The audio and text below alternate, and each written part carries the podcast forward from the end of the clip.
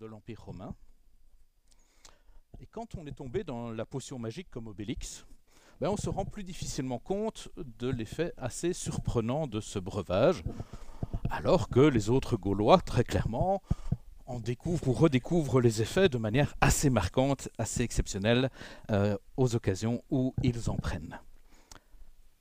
Alors ça se passe bien après l'Empire romain, et Évangélix, qui est tombé dans la potion magique du message biblique tout petit, eh bien, il y a des textes bibliques qui sont très connus depuis toujours et dont le haut potentiel pourtant à le choquer pour bousculer sa vie finit par lui échapper en bonne partie, par habitude de les avoir entendus, même si peut-être il n'en a d'ailleurs qu'une compréhension assez partielle.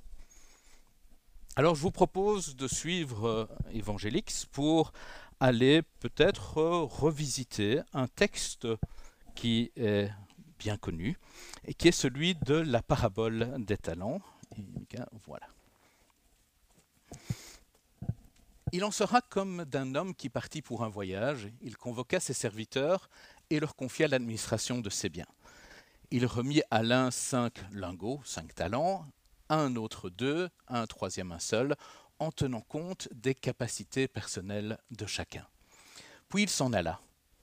Celui qui avait reçu les cinq lingots se mit aussitôt à les faire fructifier, de sorte qu'il en gagna cinq autres. Celui qui en avait reçu deux fit de même et en gagna deux autres.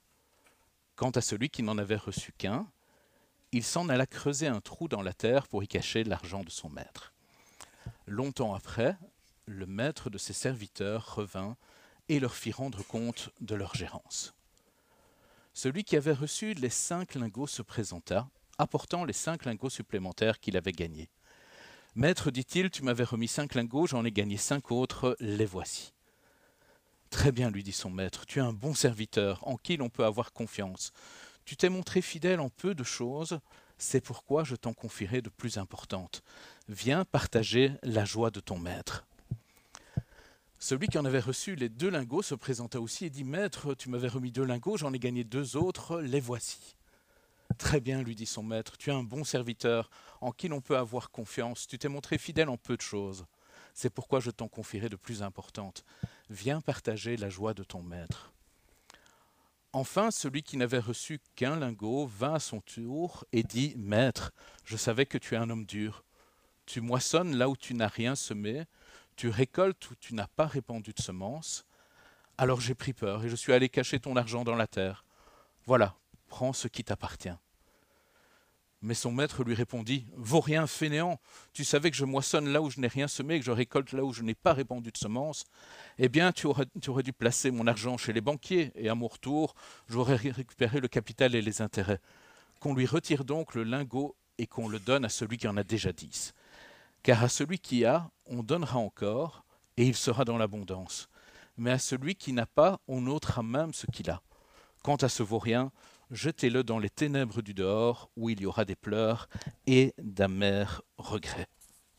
Alors il y a bah, clairement des questions qui dérangent quand on est confronté à un tel texte, si on ne le laisse pas passer dans juste l'habitude des textes lus et relus.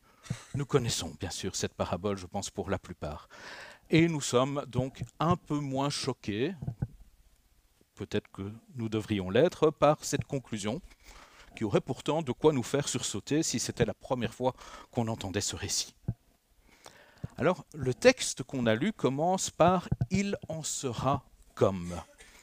Et dans ce chapitre 25 de l'évangile de Matthieu, il y a une première partie de texte, le verset 1, qui nous dit Ce jour-là, il en sera du royaume des cieux ce qui nous permet de comprendre directement que c'est effectivement une image de ce que le royaume des cieux est appelé à être, qui nous est donné par cette parabole.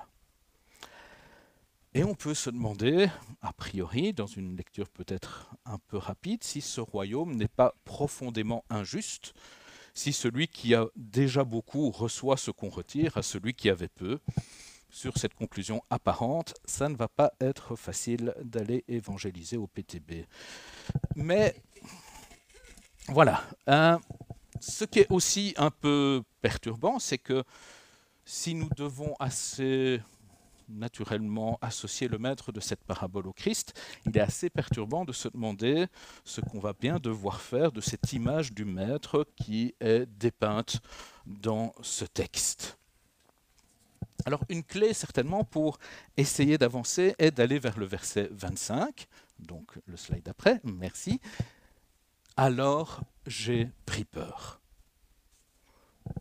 Probablement que tout est là. Tout est là comme le moteur des actions, ou surtout de l'inaction du troisième serviteur. La peur. Un, pasteur anonyme de Bierge nous rappelle régulièrement que la parole qu'on retrouve le plus souvent dans la bouche de Jésus est N'aie pas peur, n'ayez crainte. Il y a donc visiblement chez ce troisième serviteur une attitude de cœur qui vient s'opposer à cet apaisement de nos êtres qui est tellement central dans le ministère de Jésus. Et d'où vient finalement cette peur chez cet homme? Ben, Je pense que le verset 24, juste avant, nous donne la réponse. Maître, je savais que tu es un homme dur, tu moissonnes là où tu n'as rien semé, tu récoltes où tu n'as pas répondu de semences. Alors, est-ce que c'est effectivement une description juste du maître? On viendra ultérieurement à la réponse donnée par le maître juste après. Mais il faut quand même constater que c'est seulement au moment où ce troisième serviteur intervient que nous apparaît cette vision du maître. Jusque-là, la parabole ne nous présente vraiment pas le maître sous de tels traits, y compris notamment dans la bouche des deux premiers serviteurs qui n'exprime absolument rien de semblable à ce que dit le troisième. C'est donc visiblement la vision qu'a le troisième serviteur de son maître qui entraîne sa peur et par conséquent son inaction. Alors cette peur, elle se manifeste évidemment d'une manière particulière dans ce récit quand le troisième serviteur dit au maître Prends ce qui te revient, en lui remettant l'argent qu'il a juste retiré de sa planque. Et c'est assez curieux quand même de se dire que le maître dit de donner ce lingot à celui qui en a déjà dix. Alors, peut-être pas pour la chose choquante à laquelle on pense d'habitude. Tiens, c'est celui qui avait déjà beaucoup qui reçoit. En fait, le troisième serviteur, il dit, prends ce qui te revient. Et le maître donne au premier serviteur, qui visiblement a donc toujours les talents euh, qu'il a reçus et ceux qu'il a gagnés euh, dans les mains. Il y a peut-être une petite nuance là à laquelle on ne fait pas toujours attention et probablement une compréhension incorrecte de ce que le maître a fait au début de l'histoire chez le troisième serviteur. La dont j'ai tiré euh, la version que l'on a lue, dit que le maître leur confia l'administration de ses biens. Mais peut-être que cette traduction est teintée d'une petite interprétation euh, déjà. La seconde dit peut-être de manière un petit peu plus littérale, il leur remit ses biens, euh, et qui reprend davantage, d'après ce que j'ai pu trouver, l'idée du verbe grec euh, qui est repris notamment pour les théologiens parmi nous, Hein. Euh, dans Romains chapitre 1, quand il est dit que Dieu a abandonné à leur passion les hommes impies. Donc il y a un côté de lâcher complètement euh, ce qui a été fait. Et il me semble donc voir dans ce récit une idée qui dépasse celle selon laquelle nous sommes les administrateurs des biens de Dieu, pour mettre en avant ben, une notion qui est celle des dons qui sont faits par Dieu. Nous sommes, oui, dépositaires, mais nous sommes aussi bénéficiaires de ces dons. Euh, bien sûr, Dieu reste le propriétaire de tout, mais il y a comme une forme de propriété à deux niveaux qui est riche de sens. Ce que j'ai reçu de Dieu, j'ai à le considérer bien mieux que le ferait un gérant, mais j'ai à le gérer comme un propriétaire s'occupe de ses biens tout en n'oubliant pas, évidemment, que Dieu reste en fin de compte le propriétaire ultime. Je pense qu'il y a une petite nuance qui n'est pas banale là-dedans. L'inaction du troisième serviteur, c'est peut-être ce côté, bah, ça appartient au maître, je lui rends, et c'est tout. Les autres ont visiblement géré les biens comme si c'était les leurs. Et je crois que nous avons cette dualité de gestionnaire propriétaire parce que Dieu nous a fait des dons et euh, n'est pas là pour nous appauvrir après. Alors la dérive du troisième serviteur, c'est peut-être de se dire que s'il rend à son maître ce qui lui appartient sans perte, bah, c'est déjà bon comme ça. Il n'est pas entré dans ce rôle de gérant propriétaire. Alors je voudrais qu'on lise une euh, citation qui vient euh, de certaines réflexions de Benjamin Pouzin, un des membres de Glorious. Il y a manifestement des chrétiens, c'est à cela que semble penser Matthieu, qui ne demandent qu'une chose à Dieu, la sécurité à tout prix. De peur de mal faire, ces gens ne font rien. Leur vie demeure stérile et s'étiole. Ils laissent en friche toutes leurs capacités, leurs chances, leurs dons. Reste une vie étriquée, bloquée par l'angoisse et le besoin de sécurité. Mais la peur de cet homme le conduit à espérer que Dieu le comprenne d'avoir enterré tout ce qu'il avait reçu, d'avoir enterré sa vie. Cet homme peut nous faire de la peine. Il craint la rigueur de son maître qu'il voit comme un despote, comme un exploiteur. Par peur, il refuse sa vie. Il se réfugie dans la retraite et l'inaction. Et c'est cette attitude frileuse, timorée, qui rend furieux son maître. Jetez-le dehors dans les ténèbres, puisqu'il veut vivre enterré. Au fond, le maître ne fait rien d'autre que confirmer ce que cet homme a déjà accompli sur sa vie, une damnation. Je pense que ceci peut déjà nous éclairer assez bien sur ses rôles, sur la manière dont ce troisième serviteur intervient en n'étant pas simplement un paresseux, un inactif, quelqu'un qui n'est pas engagé, peut-être dirait-on, mais plutôt quelqu'un qui passe à côté de l'objectif de vie que son maître a pour lui. Alors si on retourne au texte, voilà dans cette partie-là, merci, euh, qu'est-ce qu'on peut faire de la réponse du maître?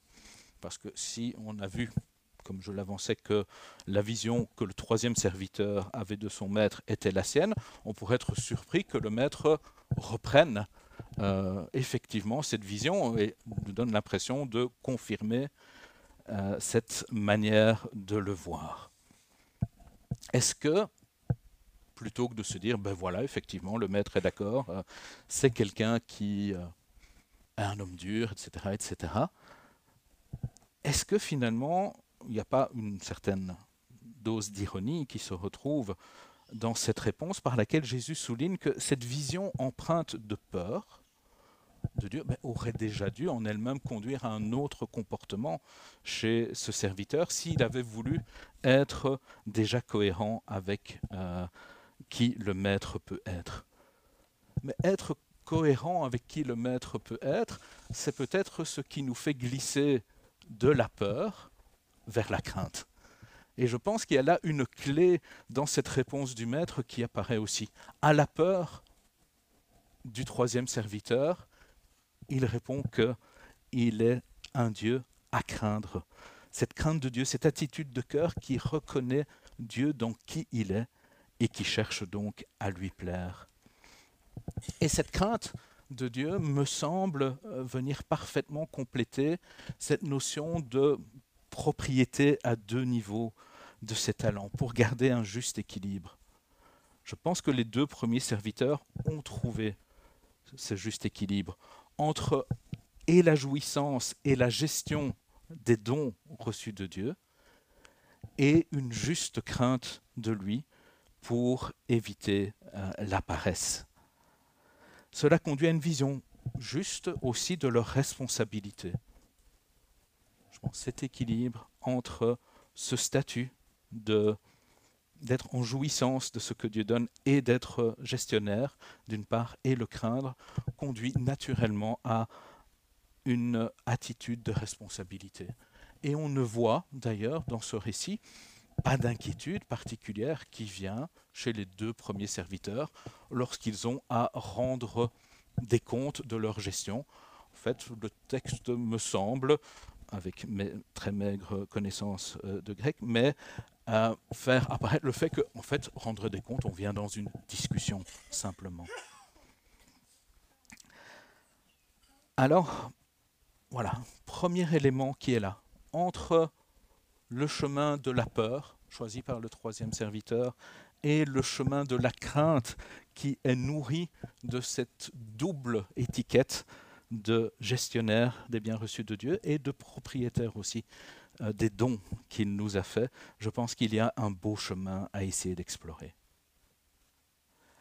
Alors il se pourrait quand même, je voudrais peut-être juste laisser euh, cette question-là à notre réflexion, que notre risque de dérive soit peut-être juste à l'opposé du risque de dérive qu'on voit chez le troisième serviteur.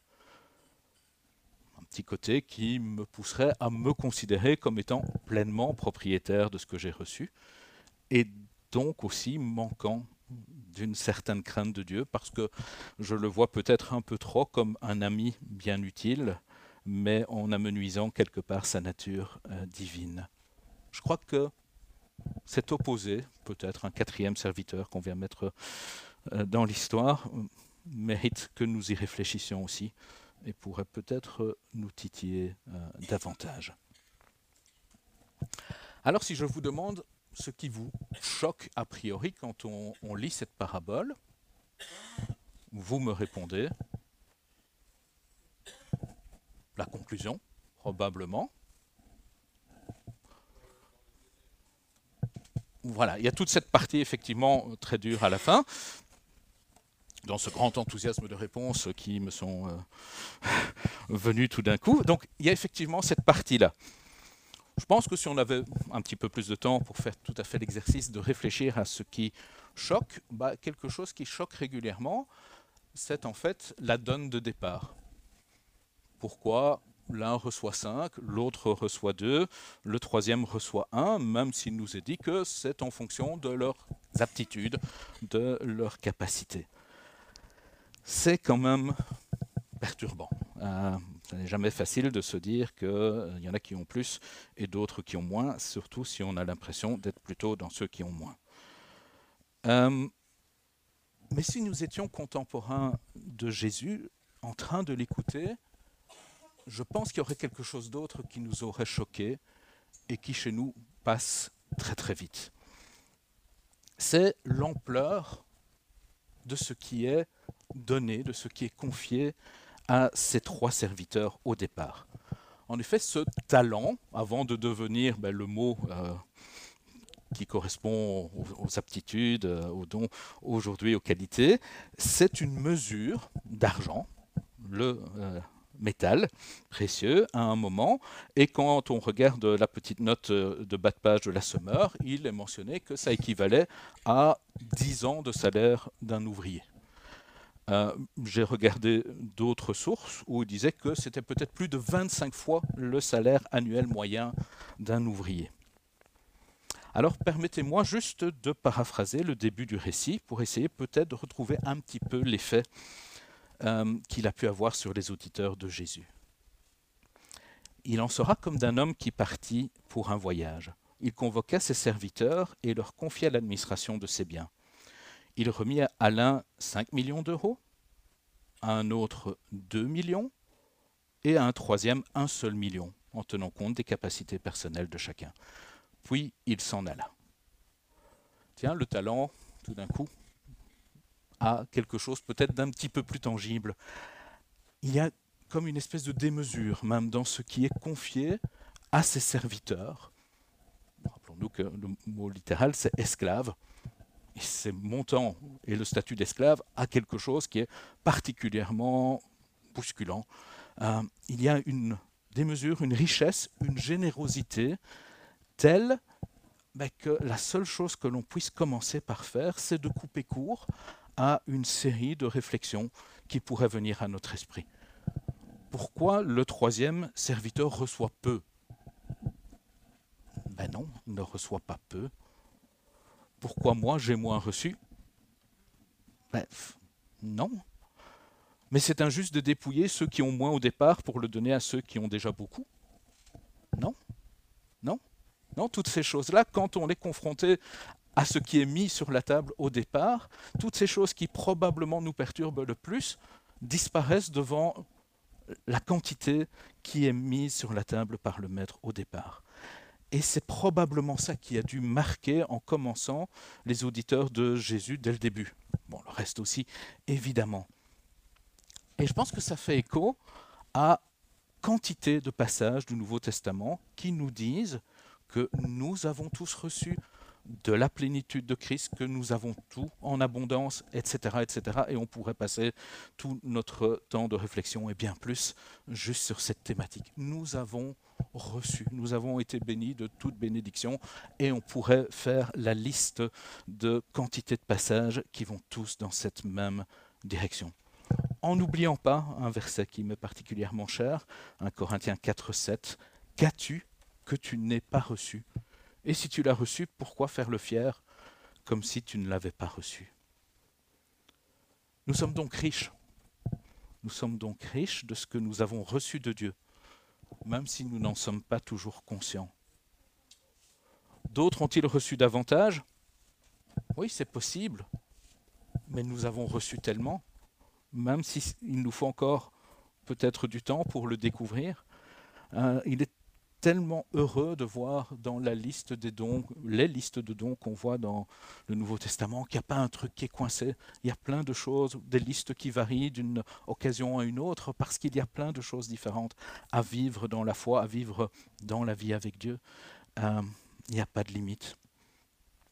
Et puis, ce qui est aussi intéressant face à cette quantité, c'est de retourner à la réaction du maître, on l'a notamment au verset 23 euh, face à ce bilan qui est fait par les deux euh, premiers serviteurs vertueux, si je peux euh, l'appeler ainsi. Cette réaction qu'on a au verset 23, ben, on retournerait sur le slide précédent, on aurait exactement, mot pour mot, la même réaction. Ce n'est pas le fait qu'il y avait quelqu'un qui partait de 5 et qui a fait fructifier ses biens, ou celui qui en a deux et qui fait aussi fructifier ses biens l'attitude est exactement la même. Elle n'est pas liée à une quantité absolue euh, qui est présente. L'autre chose aussi, qui me semble quand même importante de garder à l'esprit, c'est que je viens de souligner cette forme de démesure dans ce qui a été donné, et pourtant le maître dit, tu t'es montré fidèle en peu de choses. Et pourtant c'est énorme. C'est énorme ce qu'il y avait à gérer, mais aux yeux du maître, ce n'est encore que peu de choses, parce que c'est tellement peu par rapport à la richesse euh, du maître au départ. Et donc fondamentalement, il n'est pas question d'aller vérifier quel a été le rendement, quelle a été la performance euh, du premier ou du deuxième serviteur, mais je crois que les félicitations euh, du maître correspondent à la reconnaissance de l'attitude de cœur qu'ils auront montré dans leur travail. Il est d'ailleurs dit du premier serviteur, aussitôt, dès que le maître euh, s'en va, il s'est mis à littéralement travailler avec euh, les talents reçus.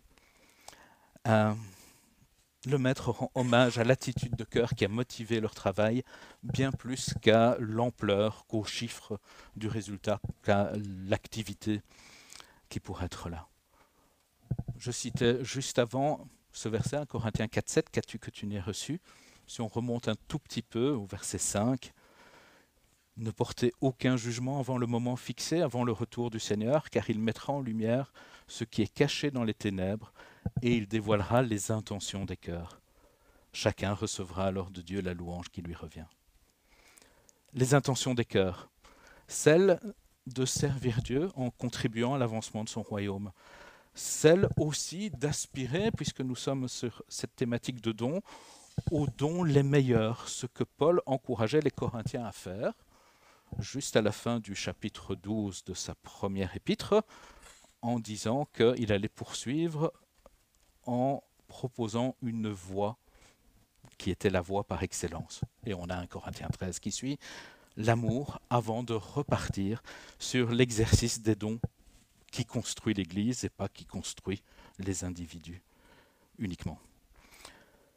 Ce sont donc des personnes, ces serviteurs, qui ont été enrichis abondamment par Dieu, même si c'est de manière différente, qui sont appelés à se compléter les uns les autres, à chercher aussi le meilleur pour chacun, puisque c'est au bénéfice de tous.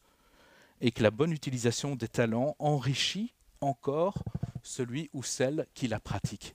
Et je pense que cette notion est importante et répond peut-être à cette petite vision un peu paradoxale que le troisième serviteur remettait au maître, alors que les autres semblaient toujours avoir leur talent et la manière, ce qu'ils avaient en plus et ce qu'ils avaient pu faire fructifier. Euh, il y a vraiment dans cette vision euh, de l'utilisation des talents un enrichissement pour tous, pour le royaume, et qui retombe sur chacun aussi comme un enrichissement. Alors, cette vision de rechercher le meilleur pour chacun, de se compléter dans ce que nous avons reçu, c'est bien sûr l'image habituelle et pourtant euh, tellement importante de l'Église comme corps de Christ avec les fonctions différentes. Mais il y a peut-être au travers de cette parabole quelque chose qu'on oublie souvent quand on regarde cette vision du corps. Il y a cette insistance particulière dans cette parabole sur l'abondance des dons reçus. Et je pense que c'est vraiment une des clés qui apparaît dans cette parabole et à, laquelle on n'est pas toujours attentif. Et qui fait qu'il ne doit pas y avoir chez qui que ce soit de sentiment d'être le perdant dans la distribution. Il n'y a pas de raison qu'il y ait une rivalité non plus. Et ça, c'est un fameux programme et ça changerait beaucoup l'histoire de l'Église, passée et à venir.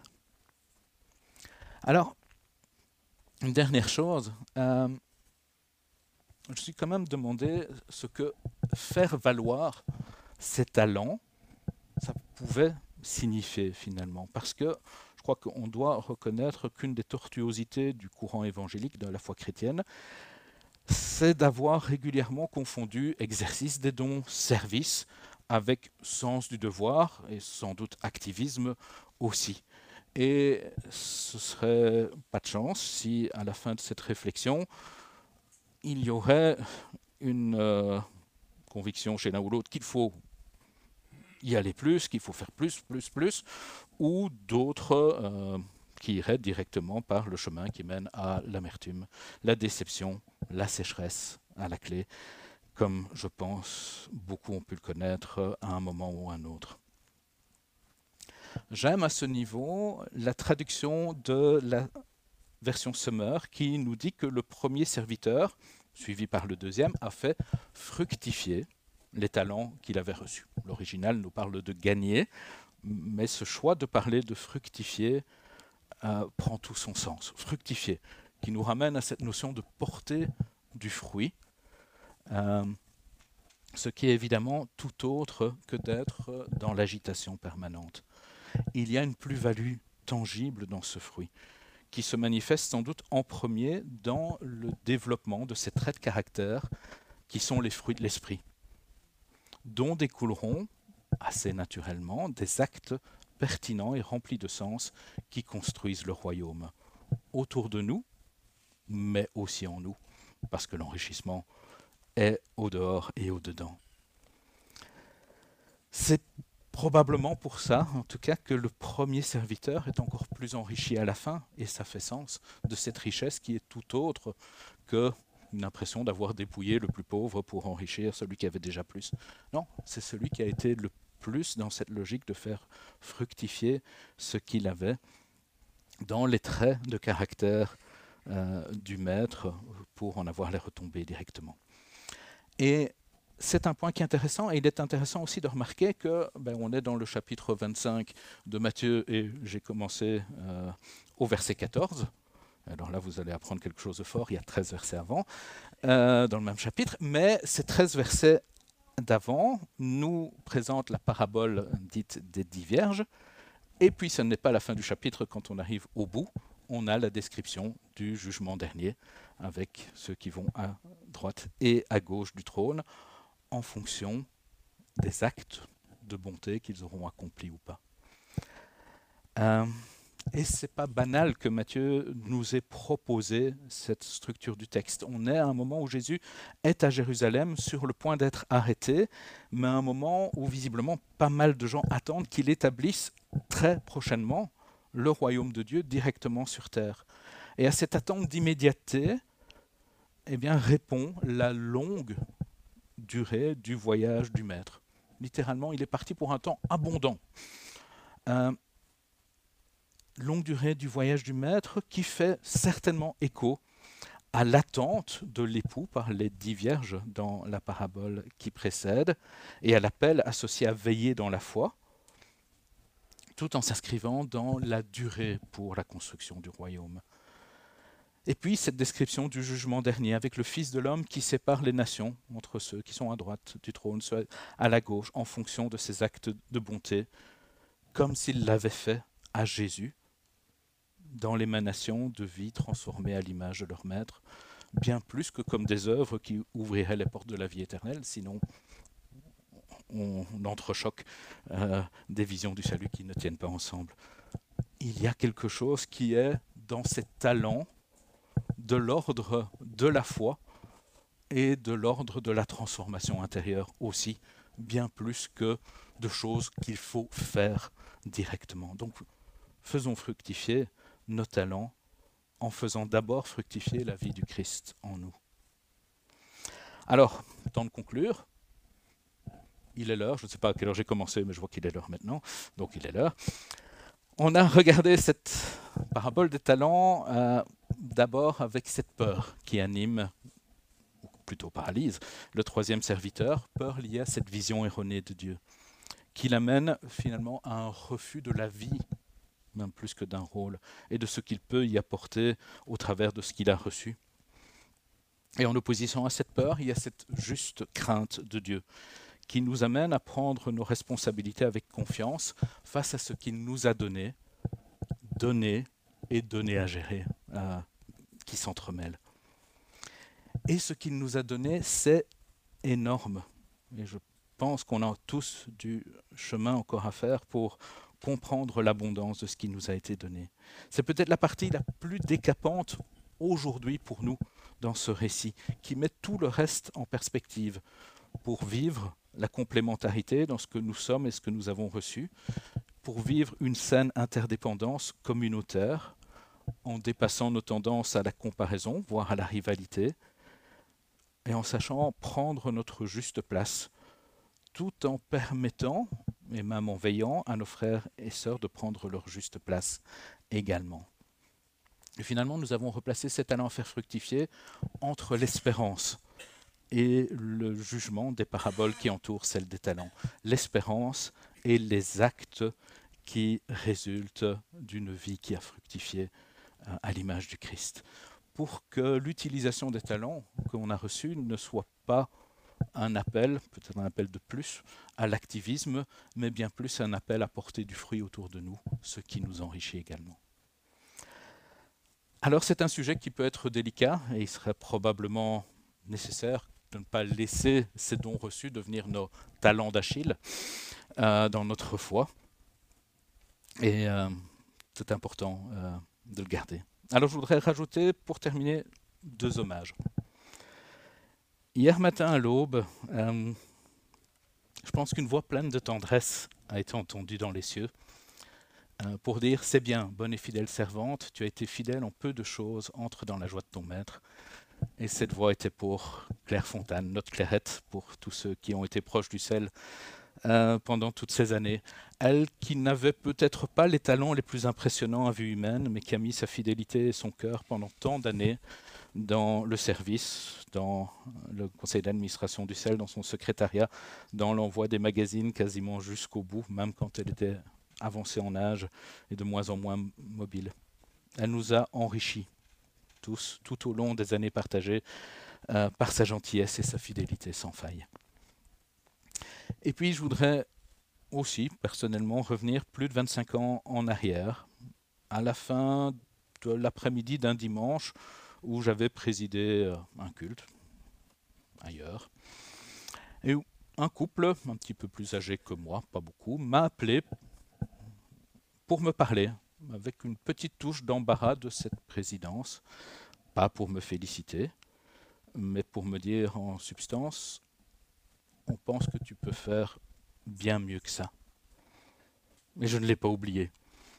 Euh, merci à eux d'avoir eu le courage et l'affection euh, de me passer ce coup de fil pour ne pas me laisser aller peut-être dans des ornières toutes tracées et pour m'aider aussi à avancer dans l'exercice de certains talents.